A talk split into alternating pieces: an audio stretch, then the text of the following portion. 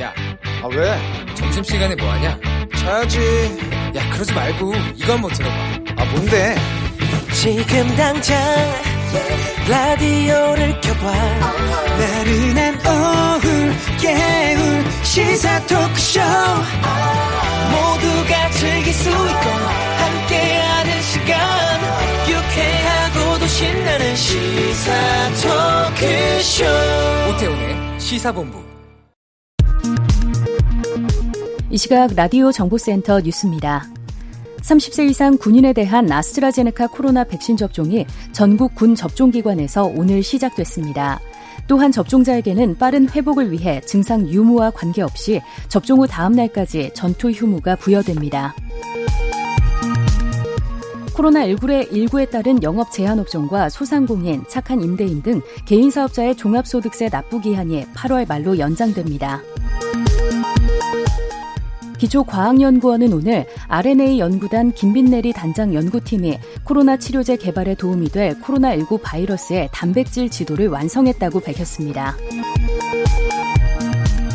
더불어민주당이 가상화폐 정책과 관련해 과세 유예론에 선을 긋고 예정대로 내년부터 과세에 들어가는 방안에 무게를 두는 것으로 알려졌습니다. 한국은행이 오늘 공개한 2020년 지급 결제 보고서에서 올해 하반기부터 중앙은행 발행 디지털 화폐의 송금 및 결제 모의 실험에 착수한다고 밝혔습니다. 부동산 투기 의혹을 수사 중인 정부 합동특별수사본부가 프로축구 선수 기성용의 아버지인 기영옥 전 광주 FC 단장을 소환 조사하기로 했으나 기 전 단장이 돌연 개인 사정을 이유로 소환 일정을 미뤘습니다. 지금까지 라디오 정보센터 조진주였습니다.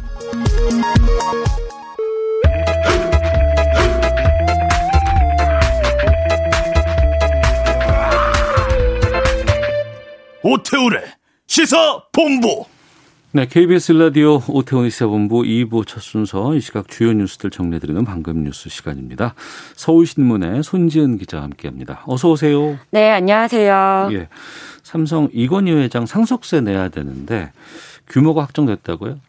네, 어, 상속세 시한을 이틀 앞두고 삼성이 오늘 상속세 규모와 금액 도 어떻게 내겠다 이런 부분들을 정리해서 발표를 했습니다. 네. 따로 기자회견은 하지 않았고요. 어, 유가족은 12조 원이 넘는 상속세를 낸다고 발표를 했는데 네. 어, 이 회장이 남긴 전체 유산이 한 30조 이상 되는 것으로 알려져 있어서 음. 절반 이상 또 세계적으로도 최고 수준의 상속세라고 합니다. 일단 삼성 일가는 5년간 6차례에 걸쳐서 세금을 내는 연부 연납 제도를 택했고요. 나눠서 낸다고요? 네, 어. 왜냐하면 일단 요 지분 구조를 건드리는 그런 위험을 감수하기 위해서고요. 네. 아, 그래서 모레 가족 공동 명의로 일단 상속세의 6분의 1인 2조 원을 먼저 내겠다 이렇게 음. 밝혔습니다. 12조 원대 상속세는 세계에서도 뭐 역대 최고 수준이라고 하고요.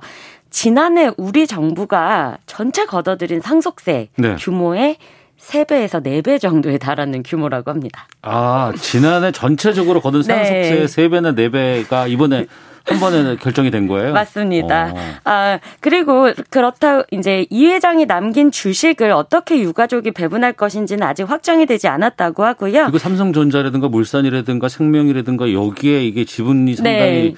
중요한 부분이잖아요, 이게. 예, 그래서 이 26일에 금융위원회에 삼성생명 대주주 변경 승인을 신청을 낼 때도 음. 홍나희 여사와 자녀 3명이 지분을 공유한다고만 적었고 예. 누가 얼만큼 이런 건 아직 정해지지 않았다고 합니다. 삼성은 일단 이재용 부회장이 수감 중이고 또 최근에 충수염으로 병원 치료 받아서 충분한 협의를 거치지 못했다 이렇게 설명을 했고요. 네. 어, 오늘 이제 사회 환원 규모도 발표가 됐는데 감염병과 희귀 질환 등이 의료 지원의 1조 원 가량을 사회에 환원하겠다 이런 발표가 있었습니다. 그리고 또 이건희 회장이 모은 미술 작품 만 2천여 건도 국립기관 등에 기증을 하기로 했는데 음. 어뭐 겸재 정선에 인왕제색도 같은 문화재급 고미술은 다 국립박물관으로 가고요. 네. 이중섭의 황소 등 근대미술품 1,600점은 국립현대미술관으로 간다고 합니다. 네. 이 내용은 저희가 어, 김성환의 뉴스 소다에서 좀 자세히 살펴보도록 하겠습니다. 어제 259만 명이 1차 백신 접종 마무리를 했는데 앞으로 접종을 완료한 사람들은 해외에서 들어올 때 자가격리 안 해도 된다고요? 네, 중대본이 오늘 오전에 이제 접종을 완료한 국민들에 대한 자가격리 조치 개선 방안을 내놨습니다. 네. 오늘 발표 내용은 다음 달 5일부터 적용이 되고요. 음. 첫 번째는 이제 예방 접종을 모두 완료한 사람은 코로나19 환자와 밀접 접촉을 해도 네. 검사를 받아서 음성이 나오고 별다른 증상이 없으면 자가격리가 음. 면제됩니다. 네. 어, 14일 동안 능동 감시만 하면서 두 차례 검사만 받으면 자유로운 일상생활이 그러니까 가능하고요. 자가격리는 안, 안, 하지만 능동 감시는 한다. 네. 앱을 통해서 뭐 확인하고 확인하고 이런 거 하는 거 말하는 거죠. 네, 오늘 어. 열이 있었는지 네, 호흡기 네. 뭐 증상이 있는지 이런 것들을 체크하고요. 예. 그다음에 국내에서 예방 접종을 완료하고 출국했다가 귀국한 사람도 음. 상황이고 증상이 없으면 자가격리가 면제됩니다. 네. 그렇지만 남아프리카 공화국이나 브라질 등 이제 변이 유행 국가는 음. 해당이 안 되고요. 네. 어, 또 이제 정부가 그 정부의 방역 수칙을 따르느라 이제 영업을 못한 이 분들에게는 이제 손실보상금이 나가는데 네. 지난달 24일 이후에 방역 수칙 위반한 업장은 무조건 다 제외한다. 음. 제외하겠다라는 어, 방침이 오늘 도 나왔고요. 그리고 지난 26일에 청와대에서 문재인 대통령이 퇴임한 전직 참모 5인과 함께 이제 만찬을 했는데 네. 이게 사적 모임 금지가 아니냐 이러면서 어. 이제 과태료 처분을 내려달라는 요구가 있었습니다. 예. 근데 여기에 대해서 정부는 이 국정 운영에 대한 의견 청취나 메시지 전달 또 대통령의 고유 업무 수행을 위한 목적의 모임이기 때문에 사적 모임이 아니다. 음. 방역 수칙 위반이 아니다. 이렇게 설명했습니다. 네. 자, 그리고 정진석 추기경 어젯밤 선정하셨어요. 네, 어, 정진성 니콜라이 추기경이 이제 지난 2월에 심한 통증으로 병원에서 입원해 있었는데 네. 어제 밤에 이제 선종하셨습니다. 어, 향경 90세고요. 음. 어, 병원에서는 수술을 권유했었는데 어, 추기경이 죽음을 잘 준비하고 싶다면서 연명 치료를 받지 않았다고 합니다. 네. 그리고 또 평소 생명 운동을 이끌었던 정추기경이 생전에 장기 기증 의사를 밝혀서 어제 바로 각막 기증도 이뤄졌다고 하고요. 천주교 서울대고 교구는 정추기경이 감사합니다. 늘 행복하세요. 행복하게 사는 것이 하느님의 뜻입니다. 라는 마지막 말씀을 남겼다고도 전했습니다. 이제 정신, 정진석 니콜라이 추기경은 1931년도 천주교 집안에서 태어났고요. 네. 한국전쟁에 참상을 겪은 다음에 이제 사제의 길을 택했습니다. 1970년 청주교구장에 임명되면서 만 39세 최연소 주교가 됐고 2006년도에 고 김수환 추기경에 이어서 한국에서 두 번째 추기경이 됐습니다. 음. 이제 장례는 서울대 교구장으로 치러지고요. 주교자 성당인 명동 대성당에서 5일장으로 거행된다고 합니다. 네. 그리고 무소속 이상직 의원은 구속됐어요? 네, 밤사이에 구속이 됐는데 이제 더불어민주당 정정순 의원에 이어서 21대 국회 두 번째 불명예 기록했습니다. 이상직 의원은 지금은 무소속 신분인데 지난해 민주당을 탈당한 거고요. 예. 지난주에 국회에서 헌정사상 15번째 현역 의원에 대한 체포동의안이 가결됐습니다. 이제 검찰이 이상직 의원에게 적용한 혐의는 특정경제범죄 범죄법상 배임과 횡령, 그다음에 원무상 횡령, 정당법 위반 이렇게 죄목만 네 가지가 됐고요. 네. 가장 주요한 혐의는 이제 이스타항공 그룹 계열사가 보유한 약 540억 원 상당의 주식을 자녀들이 주주로 있는 이스타홀딩스에 저가 매도했습니다. 음. 그래서 회사에 430억 원 상당의 손해를 끼쳤다는 혐의 받고 있고요. 네. 그리고 회사 돈 한 50억 원 정도를 횡령해서 딸의 포르쉐 임차 비용, 음. 또 오피스텔 임차 비용 등으로 쓰는 등 횡령한 혐의까지 받고 있습니다. 네. 자 그리고 아, 지금 이거 정치권에서도 뜨거운 좀 논란이 되고 있는데 네. 지금 공시가 이게 국토교통부에서 오늘 결정해서 고시했다면서요? 네, 그래서 전체적으로 봤더니 올해 전국의 공동주택 공시가격 상승률이 19.05%로 집계가 됐습니다. 네. 전국의 거의 대부분의 지역이 공시가격이 올랐다고 보시면 되는데 세종시는 무려 70% 음. 가량이 음. 올랐고요. 그다음에 경기도가 23%, 대전시가 20%, 서울시와 부산시가 한 19% 정도가 올랐습니다. 일단 이제 가장 관심 많은 부분이 1주택 재산세 특례세율 혜택을 받는 게 이제 공시 가격 6억 원 이하의 공동주택인데 그렇죠. 예, 예. 이제 요거는 전체의 92% 어. 1,300만 호 정도로 집계가 됐고요. 그러니까 공시가 6억 원 이하의 아파트 공동주택 네. 여기가 전체 주택의 92.1%. 네, 그래서 어. 이거를 거꾸로 말하면 요거를 6억에서 9억 원으로 올리자는 이제 정치권 내부의 논의가 있는데 예. 그럼 그건 한 전 국민의 8%를 어. 해당한 그런 정책이죠. 그 다음에 또 종부세 대상인 공시가격 9억 원을 넘는 곳은 전국의 3.7%. 네, 네. 그리고 그러니까 종부세 내는 대상이 3.7%라는 네, 거죠. 전국에서 네. 3.7%밖에 안 되고 어. 이게 한 52만 가구 정도가 되는데 음. 서울에 다 집중돼 있습니다. 41만 호 정도가 다 서울이고요. 예. 어, 요 이제 관련 내용들 부동산 공시가격 알림이나 시공군청 민원실에서 해- 확인해 보실 수 있고 네. 이의가 있다면 음. 다음 달 28일까지 이제 이의 신청서를 제출하셔야 합니다. 알겠습니다. 여기까지 살펴보도록 하겠습니다. 방금 신문 서울신문의 손 방금 뉴스죠. 방금 신문이라 그랬는데. 자, 서울신문의 손지은 기자 방금 뉴스 마치겠습니다. 고맙습니다. 감사합니다.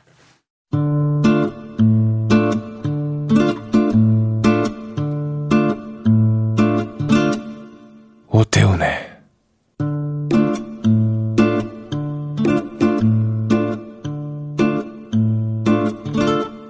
시사본부 1시 11분 지나고 있습니다. 시사본부는 청취 자 여러분들의 참여 기다리고 있습니다. 샵 9730으로 의견 보내주시면 되겠고요. 짧은 문자는 50원, 긴 문자는 100원. 어플리케이션 콩은 무료입니다. 팟캐스트와 콩, KBS 홈페이지를 통해서 시사본부 다시 들으실 수 있고 유튜브를 통해서도 만나실 수 있습니다. 유튜브 검색창에 KBS 1라디오 아니면 오태훈의 시사본부 검색해 보시면 영상으로도 만나실 수 있습니다. 수요일 전문성과 현장성이 살아있는 고품격 high quality 범죄 수사 토크를 지향하는 아는 경찰 시간입니다. 김은배 전 서울경찰청 국제범죄수사팀장 나오셨습니다. 안녕하십니까? 안녕하십니까. 예, 배상훈 전 서울경찰청 범죄심리 분석관 자리하셨습니다. 안녕하십니까? 안녕하세요. 예. 어, 구미 3살 여자아이 사망 사건. 어, 친모죠. 친모라고 해야 되는 거잖아요. 지금. 예, 예. 예. 성모 씨에 대한 첫 재판이 열렸다고 하는데 지금 이게 어떻게 됐어요? 지금 그 사체 은닉 미수 혐의는 인정을 하- 한 건가요? 예. 그러니까, 그러니까 그 전에는 이미 그 재판이 한 번 더 있었죠. 네. 그거는 이제 원래 친모로 알려졌던 딸이죠. 음. 네, 네. 딸의 재판은 있었는데 그 재판은 본인이 유죄를 다 인정했습니다. 기소 사실에서 인정했기 때문에 음. 다툼의 여지가 없어서 선고로 가면 구형과 선고로 가면 되는 거고요. 네. 22일 날 있었던 성모 씨에 대한 음. 재판에서는 그러니까 혐의가 성모 씨라고 하는 건 할머니라고 그렇죠. 할머니로 알려졌지만 실제로는 네. 이제 DNA상으로는 친모로 확인된 어. 40대 여성인데요.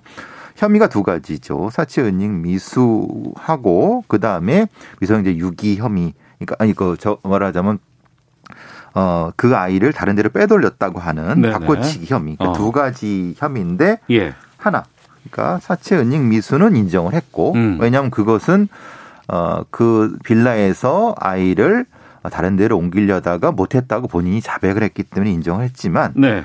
다른 건에 대해서는 음. 부정 부인한 그러니까, 부, 그러니까 부분적으로 부인한 상태이죠.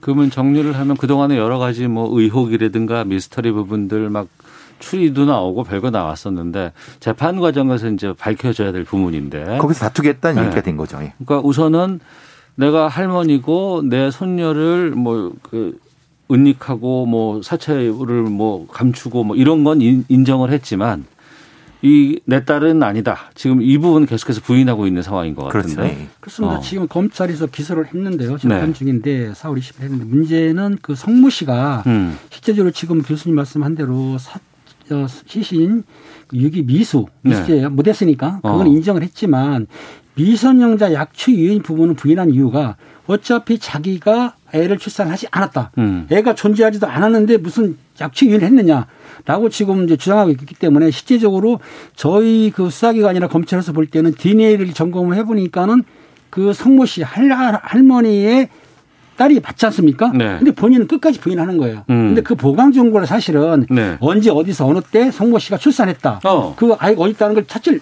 못했어요. 아직 정황 증거가 어. 있는 거죠. 예, 예. 그러다 보니까 성모 씨라든지 성모 씨의 변호인들은 성모 씨가 강력하게 주장하지 않습니까? 음. 아이란 적이 없다. 음. 그러니까 미성년자 악취는 성립 안 된다라고 주장하고 있는 거죠. 네. 아직도 풀리질 않았네요, 그러면. 그러니까 보강 수사를 하려고 했지만 사실은 막힌 것 같습니다. 뭐 어. 솔직히 말하면 그냥 그 이상을 못한 거죠. 예, 더 예. 이상의 증거는 확보하지 못한 걸로 어. 지금 검찰의 공소 내용을 보면은 그렇게 돼- 판결된 것 같습니다. 그럼 쟁점은 크게 세 가지입니다. 첫째로는 이 할머니라고 했었던 석 씨의 친모 여부가 중요할 것 같고 또 하나는 아이를 바꿔치기 한 과정하고 또 중간에도 공범이 있는지 이 부분인 것 같고 또 하나는 이게 정말 중요한 건데 그러면 그 또 하나의 있을 아이는 어디에 있느냐 이 부분까지 다 확인해야 되는 거 아닌가요? 그러니까 나눠 보면 성모 씨가 친모 여부에 대해서는 네. 지금 본인이 부인하고 있고 어. 여러 가지 정황상 볼 때는 본인이 부인하고 있지만 실제적으로 DNA가 일치하기 때문에 네, 과학적인 증거는 그렇죠. 있다고 하는 확실하다고 거고. 보는 거고요. 예. 지금 아이 아이를 그렇다고 하면 아이가 있는데 바꿔치기 했을 때 공금이 있었느냐? 음. 아마 그 출산한 지 얼마 안 되기 때문에 혼자는 못했을 것 같고 누가 음. 도와줬을 것이다. 그게 네. 이제 지금 살고 있는 친할아버지인지 음. 아니면 제 3자 즉 경찰에서는 제 3자라고 하는 거는 뭐 내연남으로 보는 것 같은데요. 음. 그 그러니까 바꿔치기는 신생아실에서 바꿨을 것 같다는 그, 그- 부분인 거죠. 그 부분은 지금 검찰에서도 이제 유예를 뒀어요. 어. 신생아실부터 그 성모 씨의 집에서 자가에서 케어할 때까지 시간을 좀 거리를 뒀더라고요. 왜냐하면은 혹시 모르니까 음. 네, 어떻든 간에 그 사이에 바꿔쳤는데 그렇다 음. 본다면 혼자 한 게 아니고 공범 있지 않겠냐라는 네. 거 하고요. 그렇다 한다면은 성모 씨가 난 아이가 지금 사망했지 않습니까? 네. 김모 씨가 낳았다는 손녀딸, 음. 손녀딸에 대해서는 소식을 전혀 몰라요. 그 어. 손녀딸이 실제적으로 사망을 해가지고 시신을 유기했는지 아니면 그 해외로 이송을 했는지 예. 입양기관에 입력했는지를 사실은 수사기관이 밝히는 거는 그 성모 씨가 자백을 하면 좋겠는데 네. 본인이 입을 탔기 때문에 주변 수사 즉 DNA 같은 경우도 지금 100여 명을 셌다고 그래요. 어. 신고가 안 나왔지 않습니까? 주변에 탐문도 하고 주변 병원 의사 다 뒤졌는데도 아직까지도 밝혀내지 못했기 때문에 재판이 좀 재판부 입장에서 좀 난감한 상황일 것 같아요. 음, 지금 이제 그 상황에서 어, 공중파의 탐사 보도 프로그램에서 다른 가능성을 좀 제기를 한 부분이 하나 있습니다. 아 그래요? 예, 그 이거는 뭐 아니 뭐 그 유죄 여부가 아니라 네네네. 어, 바뀐 시기, 음. 바뀐 시기가 검찰에서는 출산 이후부터 좀 넓게 보는데 네. 그 사람마다 귀 밖의 모양이 다릅니다. 아 귀, 그렇죠. 귀. 예, 예. 귀 모양이 예, 다르죠. 모양이 예. 다르죠. 예.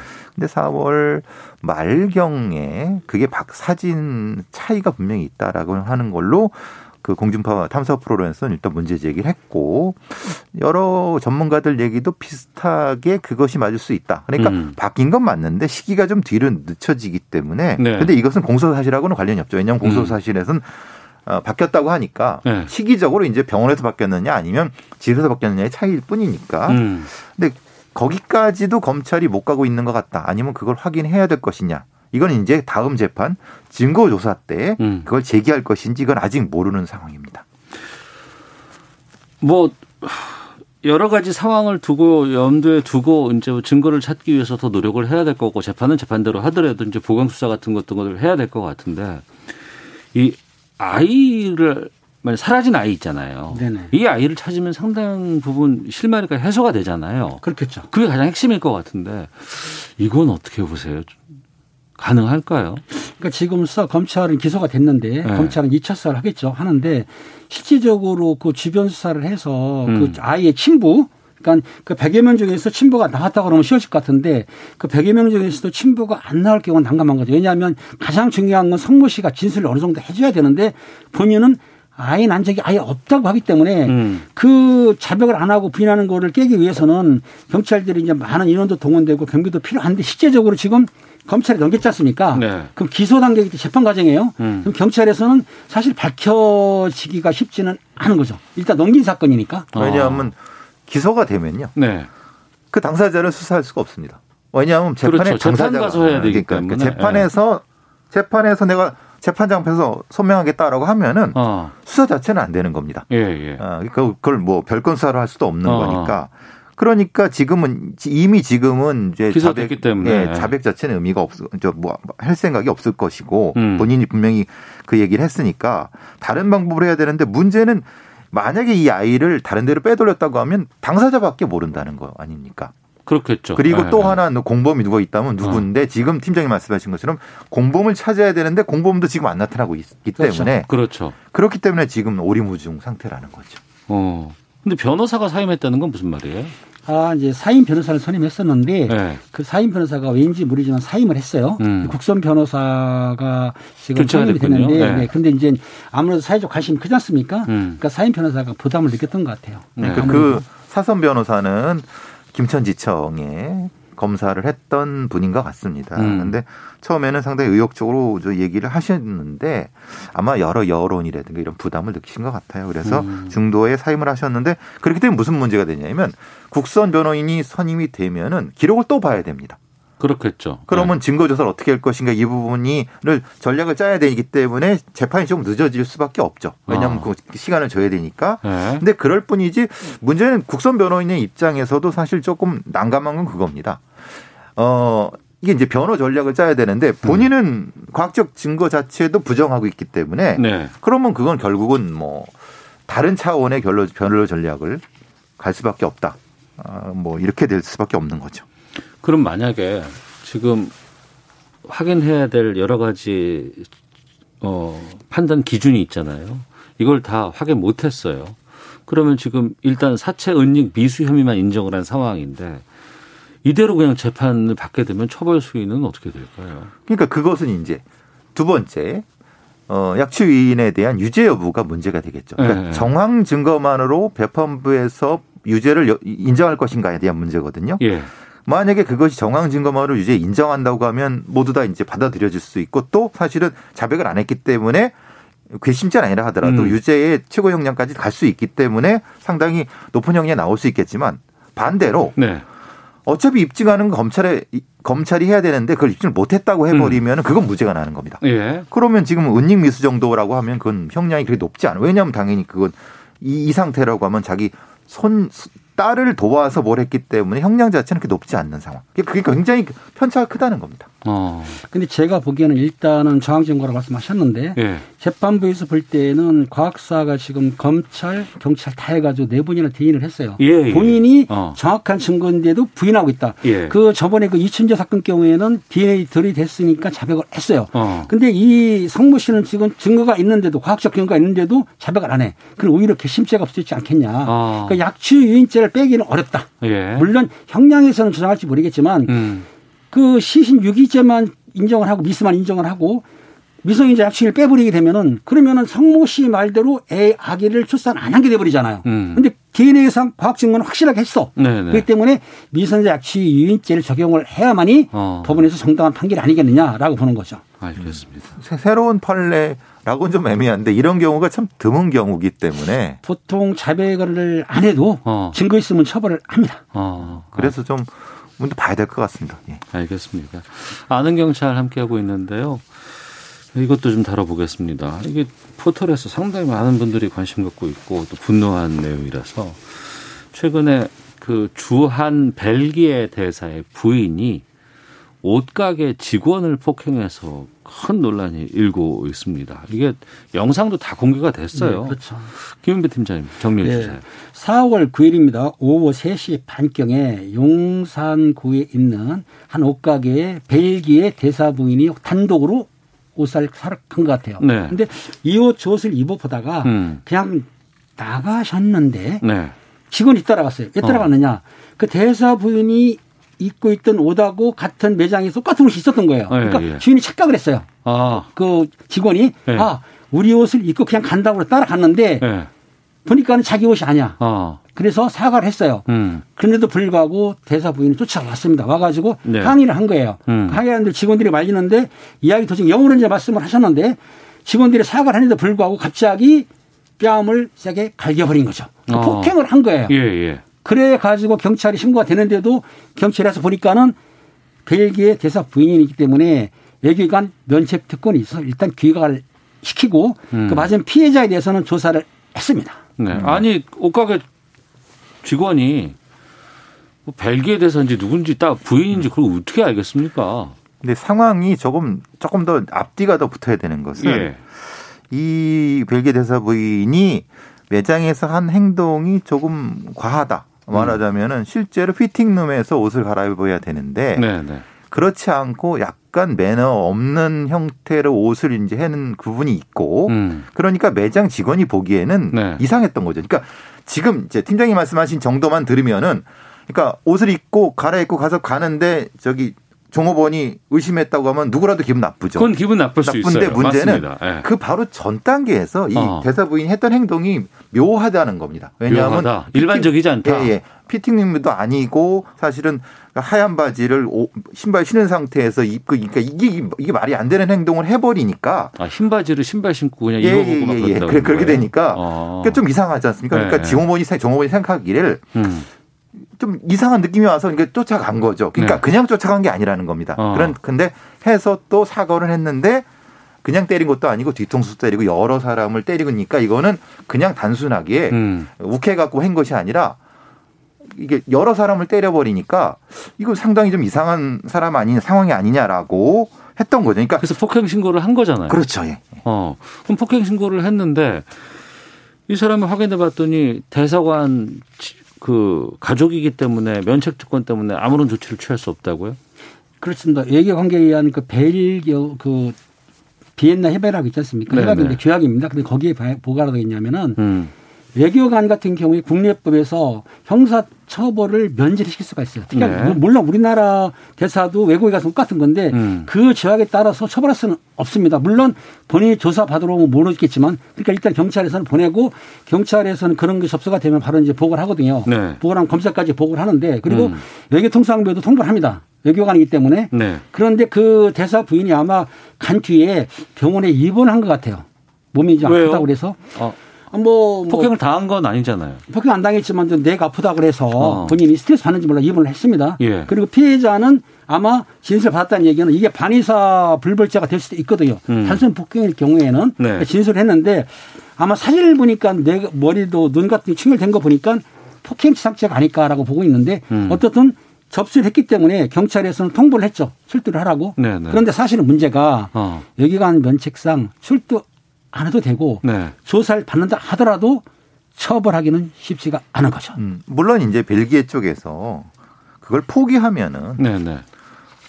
아니, 그 처벌은 안 받더라도 내가 이러이러한 것들은 했다라고 경찰에서 진술하거나 조사에 응할 수 있는 거 아닌가요? 응할 수는 있지만 응하지 않아도 안 해도 된다? 예, 예, 예. 아. 근데 이것이 아시다시피 면책특권이라는 것은 원래 생긴 된 것은 어 유럽에서의 어떤 여러 나라가 있는 상태에서 어 독일 제국이 형성되는 과정에서 만들어진 거기 때문에 굉장히 오래된 조, 뭐, 것이다라고 하기도 하고 음. 또한 과도한 부분도 있고 면책 특권이 오히려 예전에 식민지 시대에 그 식민 모국과 식민지 사이에 관련된 부분도 있기 때문에 여러 가지 문제도 있다고 하지만 네. 그래서 이제 뭐 앵커께서 말씀하신 것처럼 너무한 거 아니냐? 음. 아니 조사 받을 수 있지 않냐? 예. 아니 사실관계는 확인하고 그 다음에 뭐 면책된 걸 주장한다 하더라도 해야지. 음. 그냥 아무것도 하지 않고 이건 너무한 거 아니냐? 이런 얘기가 나오는 거죠. 네. 아니, 그 정치적으로 민감한 부분이라든가 이런 부분에 대해서는 충분히 면책 음. 특권에 대해서 얘기- 얘기를 할 수 있고 취할 수 있지만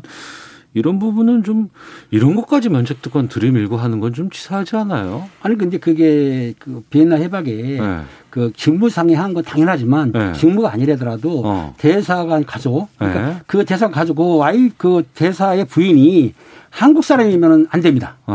접수국의 국민은 안 되는데 예. 제가 알기로는 중국계 벨기에 시민을 알고 있기 때문에 음. 그거는 상호주의이기 때문에 저희도 대사관들도 외국에서 벌을 받거든요. 네. 그러니까 이 법을 고치지 않는 한 그쪽에서 조사를 안 받는다든지 혹은 출두를 해서 조사한다 하더라도 음. 네. 검찰에서 기소는 못 하겠죠. 근데 이거는 어, 할 수가 없는 게 쌍무 조약일 수도 있지만 국제관계 조약입니다. 그러니까 우리 아. 외국 외교관의 가족들도 네, 세계 네. 여러 나라에 가서 똑같은 일을 하는데 어. 사실은 여- 이런 문제가 있을 수 있습니다. 뭐 알게 모르게 우리도 알겠지만 우리 대사관에 있는 나간 사람들도 여러 가지 산업적인 활동을 하고 예. 다양한 활동을 하지 않습니까? 예. 근데 그쪽 주재국에서 사실은 기분 나빠갖고 민사를 적용해서 뭔가 계속 얼가멀려고 하면 아. 우리나라 입장에서도 기분 나쁘죠. 예, 이런 그러니- 기회가 굳이 아니더라도 아니더라도 그러니까 아. 만약에 거꾸로 했을 때 이것이 형사 사건이 민사 사건이 구분할 수가 없는 부분도 있고 음. 냉전 시기에 사실은 스파이 활동을 규제하는 서로 간에 어떤 굉장히 심각한 문제가 발생했을 때 네. 민사로 빠져나간 경우도 있고 그래갖고 어. 이 한 건만이 아니라 음. 전체적인 우리나라의 국가적인 문제가 연관되기 때문에 네네. 근데 문제는 그렇죠. 벨기에 같은 좀 이른바 선진국이라고 하면은 어. 이런 종류의 개인 폭행 부분은 벨기에라고 하는 나라의 입장에서 적극 나서서 해명을 하는 것이 맞는 거라고 보여지거든요. 알겠습니다. 그걸 안 했다는 것 때문에 사실 문제가 되는 거죠. 어. 만약에 우리나라 대사가 대사 가족이 다른 나라에서 이런 일을 해서 이 뉴스가 우리나라에 왔다 그러면 엄청난 비난을 받았을 거예요. 또 그런 부분 때문에 또 여러 가지 또 뭐 사과를 한다거나 이렇게 해서 풀리는 방향도 있을 것 같고 이건 좀 계속해서 좀 고민을 해봐야 될 부분인 것 같은데 사례들은 어떤 것들이 있는지는 저희가 기상청 다녀오고 교통정보 확인해서 어, 다시 살펴보도록 하겠습니다.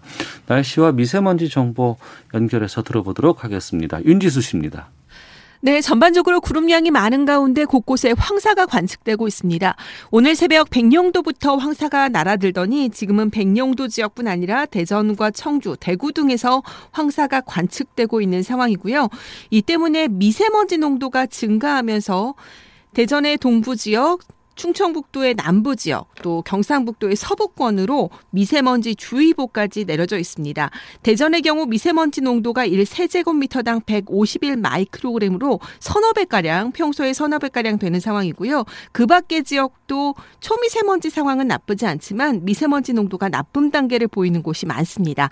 이 황사는 어제와 그제 고비 사막에서 발원을 했는데 북서풍을 타고 유입되고 있습니다. 내일 오전까지는 우리나라에 영향을 미칠 것으로 보여서 내일도 경기 남부, 충남, 울산 지역을 중심으로 미세먼지 상황은 나쁨 단계가 예상되고요. 한편 오존의 경우 오늘 충남, 전남, 경북, 울산 지역을 중심으로 나쁨 단계 예상되고 있습니다. 지금은 전반적으로 구름 양이 많습니다. 내일도 구름이 많고 오후가 되면 강원도와 충청북도 북부, 경상북도, 경남권 동부 지역을 중심으로 소나기 가능성이 있고요. 내일 밤 일부 서해안 지방부터 비가 내리기 시작해 모레 금요일에는 새벽부터 오전 사이 전국적인 비 예보 있습니다. 오늘은 낮 최고 기온 서울, 제주 20도를 비롯해 전국은 17도에서 25도의 분포로 남부지방을 중심으로 어제보다 기온이 조금 더 상승하는 곳이 많겠습니다. 지금 서울 기온은 17.7도, 습도 51%입니다. 다음은 이 시각 교통 상황 알아보겠습니다. KBS 교통정보센터의 정현정 씨입니다. 네, 도로 곳곳으로 돌발 구간이 많습니다. 현재 경부고속도로 상황인데요. 서울 방향으로 남이분기점에서 옥산까지 3, 4차로에 철제물이 떨어져 있습니다. 부근이시라면 주의가 필요하고요. 양재에서 반포까지 제속도 못 내고 있습니다. 반대 부산 쪽으로는 한남에서 서초까지와 신갈분기점에서 수원까지 정체고요. 청주 분기점 부근 갓길에서는 소형 화물차가 고장나 있습니다. 아직 처리가 덜 된 상태여서 부근이시라면 주의가 필요합니다. 더 가서 신탄진 부근 갓길에서는 중형 화물차가 고장나 있습니다. 현재 처리 중이고요. 경인고속도로는 서울 쪽으로 신월에서 제속도 못 내고 있습니다. 익산 장수고속도로 상황 장수 방향입니다. 지난 휴게소 부근 갓길에서는 고장난 차가 서 있습니다. 현재 처리하고 있고요. 익산 장수고속도로 장수 쪽으로는 지난 휴게소 부근 갓길에서 고장난 차가 있어서 처리하고 있습니다.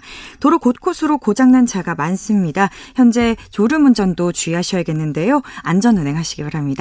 KBS 교통정보센터에서 정현정이었습니다.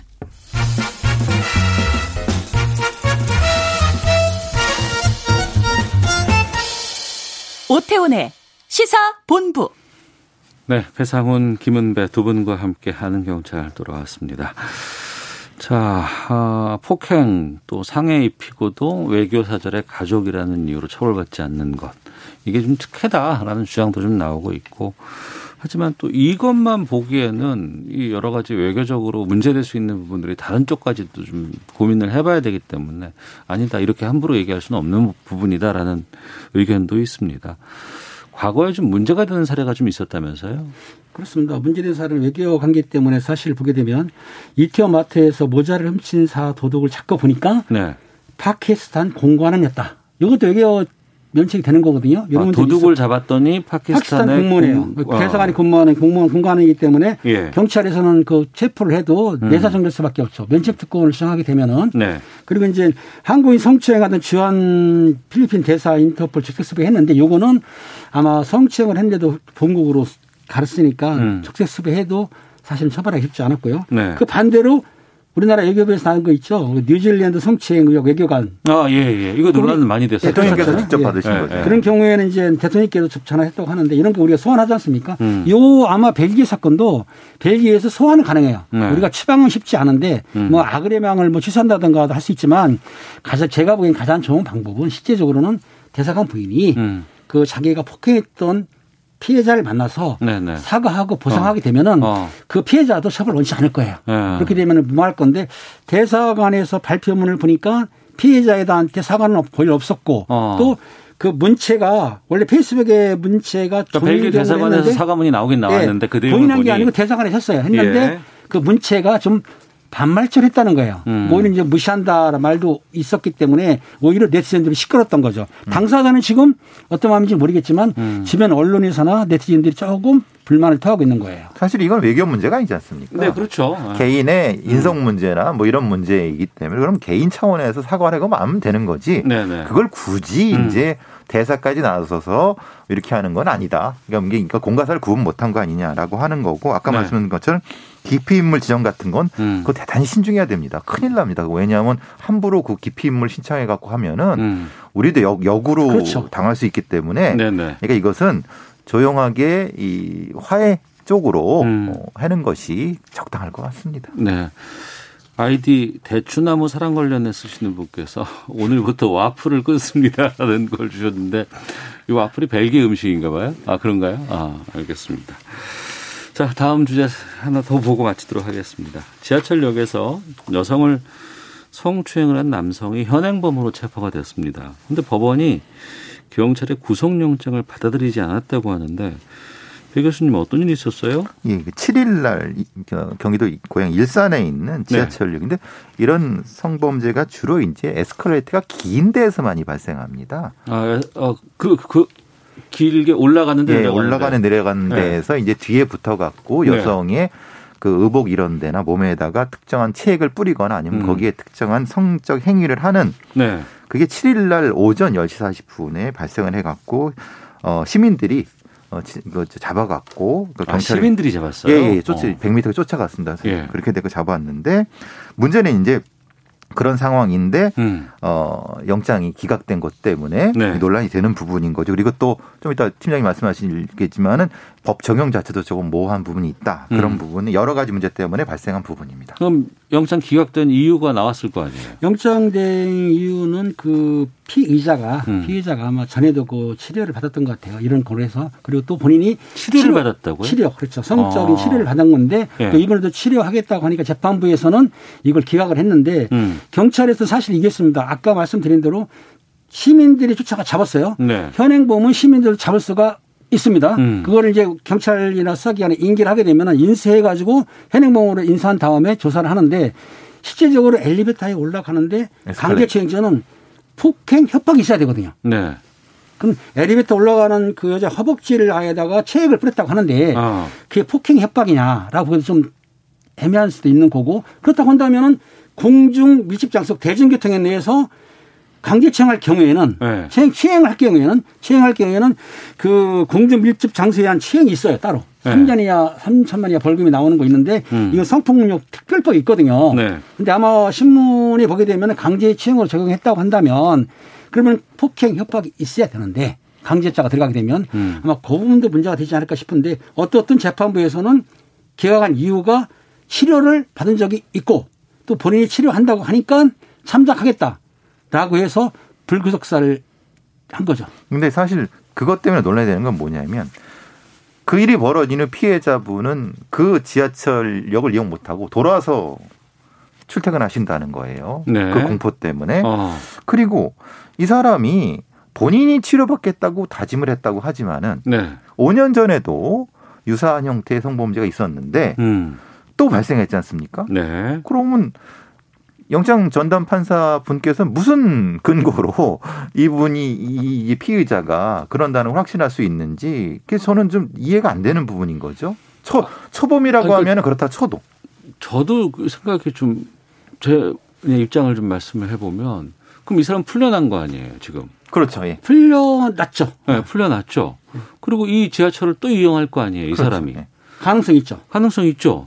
그리고 폭행이라든가 무슨 뭐 위압감을 준다거나 뭐 이런 건 하지 않, 안, 않으려고 했을 거 아니에요. 그리고 또 끄- 끊임없이 상대방 모르게 이런 일을 계속 할 수도 있을 거 아닙니까? 그래서 지금 경사기 안에서는 네. 이 피의자에 대해서 여죄 수사를 하고 있거든요. 예, 그리고 예. 아까 그 교수님이 5년을 얘기를 했는데 어. 누범 가 누범 가정 기간은 3년이거든요. 3년은 지났어요. 예. 그러니까 정가가 있는 건 맞고, 그러니까 어. 재판부에서는 정가도 있고 또 앞으로 앞으로 또 그런 여죄가 있다고 한다면 구속을 시키는 것이 저희 일반적인 생각인데 음. 재판부는 좀 원화한 판결 쉽게 얘기해서 본인이 실효받는다고 하니까 또 한번 참작해 주겠다라고 했는데 시민 정서하고는 맞지 않고 피해자 입장에서는 트라우마가 상당할 거예요. 그럼요. 예.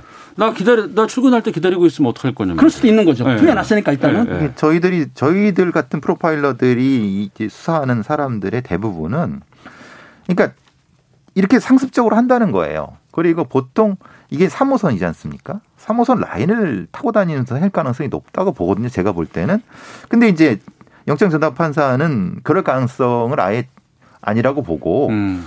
치료받는다는 전제를 하니까 이걸 어떻게 이 간극을 메꿔들지 참 모르겠습니다. 어. 또 치료를 받는다는 건 정신적으로 무언가의 아픔이 있다는 것 뜻 아니겠어요? 그렇게 그렇죠. 어. 심리치료를 받아야 되겠죠. 참, 오, 이거는 저도 저도 이 기각은 예, 예. 조금 더 그래서 사실 경찰에서 더 보강해서 그러니까 범, 그러니까 이, 그, 피의자, 예, 예. 아, 피의자 에 대한 무슨 뭐 여러 가지 배려라든가 아니면은 치료라는 부분이라든가 인권이라든가 이런 부분에서 본다 그러면은 뭐 그럴 수 있 겠다고는 하지만 범죄 사실이라든가 공공장소에서 하는 이런 부분들 이걸 같이 고민을 해본다 그러면은 그쪽으로만 볼 수도 없는 그렇죠, 예. 부분인데 균형이 좀 안 맞지 않나 싶습니다. 피해자 쪽으로 생각을 좀 더 했으면 싶은데. 지금 피의자 쪽으로 생각을 하시는 것 같아요. 법원에서는 그러다 어. 보니까 피해자는 트라우마 생기고 또 걱정이 되는 거죠. 음, 그러면 만약에 지금 상황에서 이제 재판 받- 받을 거 아니겠습니까? 향후 처벌은 어느 정도 나올까요? 그러니까 그 법적용이 좀 달라져야 되는 거죠. 지금 기소를 하게 되면은 네. 불기소 기소 아닙니까? 그렇게 네. 되면 이거는 이제 집행유예도 가능하거든요. 집행유예도. 가능하다. 일단 뭐 징역 뭐 1년 때 2년 때리고 3년 집행유예 어. 가능하기 때문에 이 사람이 치료받는다고 하게 되면은 실형은 살리 사항은 좀 적어지고 음. 실제로 풀려나서 심리치료라든지 성폭력 치료 프로그램에 들어가서 교육받는 걸로 아마 끝날 확률이 많을 것 같아요. 추가 영장 신청도 있을 수 있어요. 예, 아, 여자가. 발견되면 예, 예. 어, 여, 또 다른 여자가 있으면 가능합니다. 아, 근데 5년에도 똑같은 비슷한 게 있었었는데 또 반복되지 않습니까? 알겠습니다. 재판에 어떻게 나오는지 좀 보겠습니다. 자, 아는 경찰 배상훈, 김은배 두 분과 함께했습니다. 두 분 말씀 고맙습니다. 감사합니다. 감사합니다.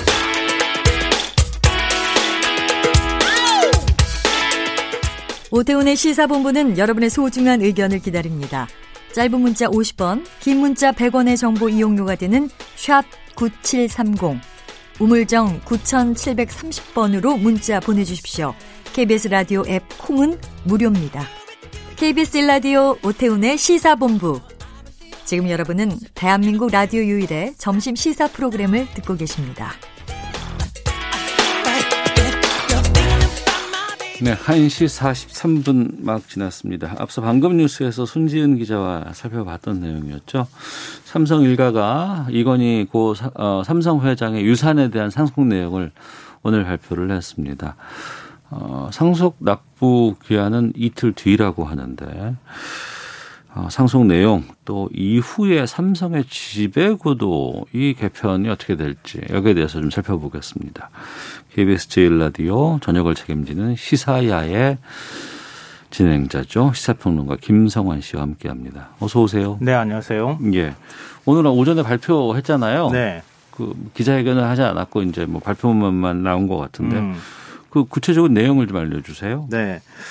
일단 유족 측은 이건희 회장의 유업을 굉장히 강조했어요. 네. 이게 유족의 재산은 아니잖아요. 음. 고 이건희 회장의 재산이니까. 그렇죠. 이건희 그렇죠? 회 이, 이건희 회장의 재산인 거죠. 예. 네. 그래서 이건희 회장이 네. 평소 어, 강조해왔던 유업 공정 공영을 강조했습니다. 음. 국가 경제 발전에 기여하고 인류의 건강과 삶의 질을, 높이는 것이 기업의 사명이다 이런 의미라고 하는데요. 예. 이 회장의 정신을 계승하는 게 이번 음. 이제 사회 공헌이다, 기여다 이렇게 설명을 했고요. 예. 조금 더 구체적으로 사회 공헌 계획을 말씀드리면 음. 어, 사제 1조 원을 출연해서 감염병 전문 병원 설립과 어린이 이 소아암과 희귀 질환 치료에 진료에 쓰이, 쓰이도록 하겠다 이 얘기가 들어가 있습니다. 네.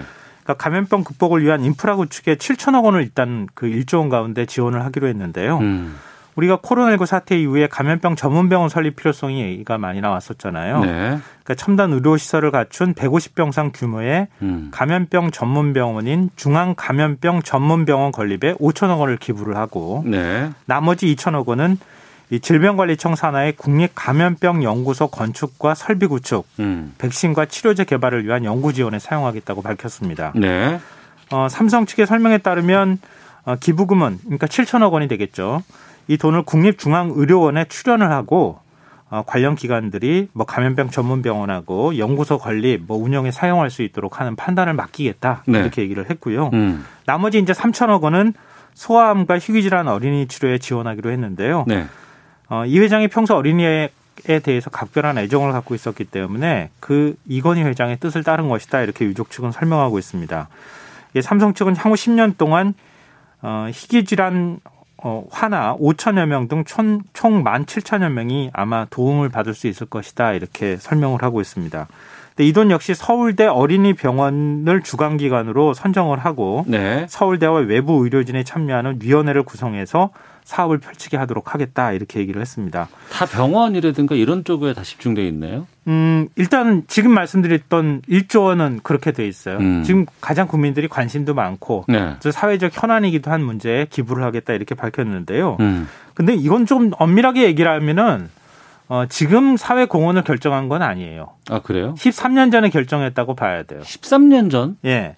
이건희 회장이 2008년 삼성 특검을 받았잖아요. 그랬죠. 그 당시에 차명 재산이 드러났습니다. 예. 고 이병철 회장이 보유하고 있던 차명 재산 주식이 있었는데 예. 그걸 이건희 회장으로 이름 전환하지 않고 명의를 전환하지 않고 뭐 임원이나 이런 사람들 그때 명의로 휠체어 타고 왔다 갔다 하고 그러면서 이제 뭐 사회 기부하겠다, 환원하겠다 이런 약속하고 막 그렇죠. 그랬었잖아요. 그때 기부하겠다고 약속했던 거예요. 그게 이제 나왔다고요? 예. 어. 그러니까 실명 전환한 차명 재산 가운데 벌금과 누락된 세금을 납부하고 남은 것을 유익, 유익한 일에 쓰겠다 이렇게 그동안에 그거 약속 안 지켰어요? 안 지켰던 거예요. 그러니까 1조 원을 당시에 기부를 하겠다고 했는데 네. 그왜 기부에 약속 안 지킵니까? 이런 얘기들 끊임없이 사실 해왔었는데요. 어. 아이러니하게도 약속을 한 당사자가 사망한 이후에 네. 유족이 약속을 지킨 셈이 됐습니다. 그럼 이건희 회장은 안 지킨 거네. 뭐, 예, 그렇죠. 뭐 그렇죠. 재산으로 보면 지킨 거라고 할 수 있고 당사자의 그 약속으로 보면 그 이후에 이제 이행한 걸로 좀 예, 봐야 그렇죠. 될 상황인 것 같은데 그 미술품 있잖아요. 네. 그 저기 어, 용인의 에버랜드 안에 있었던 그 아, 그 유명한 사건이죠. 예, 네, 맞습니다. 그건 어떻게 됐어요 지금? 그러니까 그것도 이번에 이제 기부를 하겠다 이렇게 밝혔는데요. 기증을 하겠다고 해야 되겠죠. 네. 아, 이건희 컬렉션이라고 불릴 만큼 어마어마한 양의 미술품을 보관하고 있고 또 사모은 것으로 알려져 있는데요. 음. 이게 처음 세상에 알려진 게 이것도 역시 2007년입니다. 그 김영철 변호사 폭로 때 그때 나온 거 아니에요? 맞아요. 네. 삼성 특검이 이루어지게 된 계기가 이제 당시 삼성그룹 법무팀장이었던 김영철 변호사가 삼성 비자금을 폭로하면서 시작이 된 건데요. 네. 당시 김 변호사가 삼성가가 비자금으로 막대한 미술품을 사들여서 보유하고 있다 이렇게 주장을 했어요. 음. 그 이듬해 검, 특검이 이제 출범을 하고 난 다음에 그 미술품 도대체 어디에 있지? 그러면서 찾으러 나섰거든요. 나섰는데 용인 에버랜드에 있는, 에버랜드에 있는 창고에 다 보관하고 있다는 사실이 그때 드러난 겁니다. 네. 뭐, 그, 샤갈, 뭐, 피카소, 세잔, 세계적인 거장 미술품들이 막 쏟아져 나왔고, 음. 박수근, 이중섭, 뭐 퇴계 유황, 율곡 이희, 겸재 정선, 뭐 이런 국법국 고소아들이 막 당시에 나와서 이 다 어디서 난 거냐, 뭐 이런 얘기가 많았는데요. 네. 근데 특검은 어, 미술품 구입 대금의 출처가 음. 차명 관리하고 있던 이건희 회장의 개인 돈이다. 네. 이렇게 결론을 내렸어요. 음. 이 현대 미술품 151점만 당시에 압수하고 복인 조치하는데 그쳤거든요. 네. 그리고 이제 나머지 미술품이나 음. 고소화가 있었던 거예요. 근데 그거를 이번에 기증을 하겠다 이렇게 얘기를 한 건데 음. 이 지금 이건 회장 사후에 상속 문제가 부딪힐 수밖에 없는 게 미술품이 감정가로 한 2, 3조 원 정도. 네. 시가로는 10조 원이 넘거든요. 감정가로 2, 3조인데 시가로는 10억, 10조면은 차이가 좀 많이 나네요. 아, 보통 이제 시가가 많이 높은 편이잖아요. 어. 예, 뭐 우리 옥션이나 뭐 이런 거 얘기하니까. 그러니까 어찌됐건 간에 이걸 재산으로 본다 그러면 상속세를 더 내야 되는 것이고. 그렇죠. 예. 근데 그걸 물납으로 하자니 현재 예. 물납이 인정이 안 되고 있는 상황이거든요. 예. 그러니까 차라리 기증을 하는 게 음. 상속세 부담을 더는 데 있어서는 유리하겠다. 네. 물론 이제 기증을 하는 뜻 자체를 폄훼하는 것은 아니지만 음. 상속을 받는 입장에서 보면 이제 그런 해석도 가능하다는 겁니다. 네. 기증하기로 했죠. 어, 그러니까 미술품 만 천여 점. 아, 천여 건, 음. 2만 3천여 점. 음. 같은 화가의 작품도 있을 수 있으니까 네. 그 박물관에 기증하기로 했는데요. 뭐 굳이 굳이 제가 다 말씀드리기는 너무 많고 음. 이 국보 14건, 보물 46건, 어, 그리고 고미술품 2만 1,600여 점. 이걸 국립박물관에 기증하고요. 국보가 14건이 있어요. 네. 그러니까 지정문화재가 60건 정도가 돼요. 예, 그러니까 예. 이건 뭐 가치를 매길 수 없다고 봐야 되겠고요. 네. 어, 김한규 화가의 여인들과 항아리, 이중섭의 황소 등에서 근대 미술품이 1,600여 점. 음. 아, 그리고 모네, 살바도르 달리, 샤갈, 피카소 등등에서 서양 미술 작품도 많이 포함되어 있는데 네. 이건 국립 현대 미술관에 기증하기로 했습니다. 음. 원래 삼성이 미술관 하나 만드는 거 아닌가? 어. 뭐 이런 얘기도 있었는데 그렇게 네. 하지는 않기로 했습니다. 그리고 근대 미술 작품 가운데 작가의 연고지가 있는 경우가 있잖아요. 네. 그 연고지에 또 미술관이 있는 경우도 있어서 어. 그런 경우에는 뭐 예를 들면 광주 시립미술관, 전남 음. 도립미술관, 대구미술관 그리고 또 별도로 화가 개인의 미술관도 있잖아요. 이중섭 미술관 네. 어. 뭐 이런 곳에다가 어, 기증을 하겠다 이렇게 밝혔습니다. 예. 지금 보면 언론에서는 지금 여기에 대해서 아우 제목이 어마어마해요. 미래를 위한 시대적 의무, 베일 벗은 이건희 컬렉션, 대한민국의 국부가 되다. 뭐 여러 가지 얘기들 계속 쏟아져 나오는데 하, 어찌됐건 간에 이건 이제 기증으로 하기로 된 거고. 네.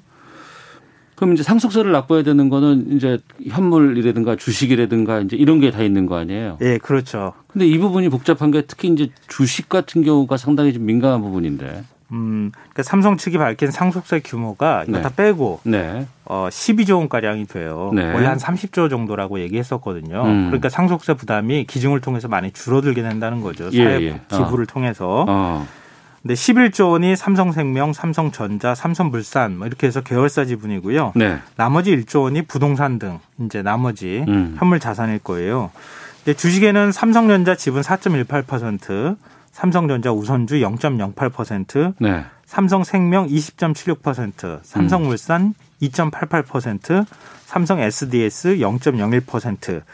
이게 좀 합치면 시가로 한 24조 원 규모가 된다 그래요. 근데 이 지배 구조가 상당히 문제가 되는 건 삼성전자를 어떻게 가져야 되느냐, 지분을 어떻게 완성하느냐 이게 되게 핵심일 것 같고. 근데 뭐 간단하게 얘기하면 삼성전자가 네. 뭐 그 가장 큰 기업이니까 그것만. 가지면 될 것 같지만 어. 삼성 그룹 지배 구조가 그렇지가 않아요. 그 상명하고 이제 물산하고 다 복잡하게 돼 있잖아요. 지금. 예. 그러니까 삼성 그룹의 지배 구조는 뭐 잘 아시다시피 국정농단 뇌물 사건과 연결되는 제일모직하고 삼성물산 합병이 있었잖아요. 네. 어, 이걸 합병해서 만든 통합 삼성물산을 이재용 부회장이 지배하고 음. 삼성물산이 다시 삼성생명을 다시 삼성생명이 삼성전자를 그러니까요. 이렇게 이제 순환 출자 하듯이 어. 고리가 연결이 됐어요. 근데 이 부회장의 삼성생명과 삼성전자 지분은 1%가 채 되질 않습니다. 예. 그러니까 이건희 회장의 주식을 상속받으면 확실한 지배 구조를 만들 수 있다. 음. 아, 이런 이제 장점이 있죠. 네. 근데 문제는 상속 비율이에요. 지금 이건희 회장이 유서에다 어떤 내용을 남겼는지는 알지가 우리는 알지 못하는데 음. 만약에 유서를 남기지 않았다면 이건희 회장 부인인 홍라의 여사가 9분의 3, 이재용, 이부진, 이서연 3남매가 각각 9분의 2씩 상속받을 수가 있어요. 네. 근데 이 부회장이 지배구조만 생각한다면 주식을 다 이재용 부회장에다 가져가면 좋잖아요. 음. 근데 그러면은 상속세 부담이 엄청나게 커지죠. 네. 24조 원이니까 시가로. 음. 그러니까 유족들이 주식 지분별로 일단 상속을 받는 형식으로 가면서 상속세를 내고 그리고 난 다음에 나중에 어, 개인별로 어느 정도 상속을 받을지 최종적으로 결정하는 뭐 이런 형태가 되지 않겠느냐 이렇게 보이는데요. 지금 유족들은 개인별 지분 내역을 공개하지 않고 있어요. 네. 근데 삼성 측 관계자는 아직 지분율은 정해지지 않았고 유족들이 추후 협의를 통해 결정할 예정이다 이렇게 밝히고 있거든요. 근데 솔직히 이건희 회장이 병상에 누워서 의식불명 상태로 되는 게 엄청나게 오래됐잖아요. 예, 그렇죠. 그리고 그동안 그 많은 세월 동안 그 대한민국의 모든 내로라는 전문가들이 다 붙어가지고 유산은 어떻게 정리할 건지 다 고민 안 했겠어요? 아, 당연히 삼성 측은 준비를 했겠죠. 그러니까요. 이것저것 고민도 했을 네. 거고 상속세 부담을 줄이면서도 음. 어, 삼성 그룹을 어떻게 가져나가고 계열사를 안정적으로 끌고 갈 것인지 네네. 이런 것에 대한 고민을 아마 했을 것으로 보이는데요. 음. 근데 그렇다 하더라도 상속세 부담을 피하기는 어려우니까 네. 아마 상속세를 중심에 놓고 사고했을 것 같아요. 그 일부 언론들에서 보면은 이 상속세 부담이 지나치게 크다, 너무 높다더라, 뭐 이런 부분들 많이 지적하고 있는데 그 부분은 어떻게 보세요? 그 삼성 총수 일가가 상속세를 많이 내는 건 사실이에요. 네. 그러니까 작년 우리 정부의 총 상속세 세입액의 세네 배에 달하는 규모거든요. 음. 그러니까 굉장히 많이 내는 거죠. 예. 근데 이런 단일한 사안으로 상속세 전체 문제로 보면 안 돼요. 음. 왜냐하면요. 상속세 부담이 크다고 경영계에서 볼멘 소리를 내는데 연매출 3천억 원 미만의 중소 중견 기업은 기업 가업 상속 공제라고 해서 최대 500억 원을 공제해주고 있어요. 네네. 일종의 혜택을 주는 거고요. 음. 불평등 해소를 위해서 오히려 상속세 부담을 더 높여야 된다는 얘기도 하는데 왜 네. 이런 얘기가 나오냐면 2018년 과세 대상사 음. 그러니까 상속세 과세 대상자가 자가 전체 피상속인의 2.2%에 불과했어요. 네. 상속 재산가액 대비 결정세액 그러니까 실효세율은 우리나라가 5.4%에 불과해요. 어. 상속세가 굉장히 낮은 나라예요. 예. 실효세율이라는 게 실제 내는 돈이거든요. 음. 5.4%밖에 안 된다는 얘기고요. 증여세를 따져도 총 증여 건수 중 42.6%가 과세 대상이 되고요. 실효세율은 8.1%에 불과합니다. 그러니까 내가 내는 거 아까운 것만 자꾸 얘기하지 말고 국가 전체적으로 상속세 문제를 논의하면 네. 오히려 역으로 상속세 부담을 더 키워야 한다는 얘기가 나올 수도 있는 상황입니다. 알겠습니다. 김성환 평론가와 함께했습니다. 고맙습니다. 네, 고맙습니다. 오태훈의 시사본부 마치겠습니다. 내일 뵙겠습니다. 안녕히 계십시오.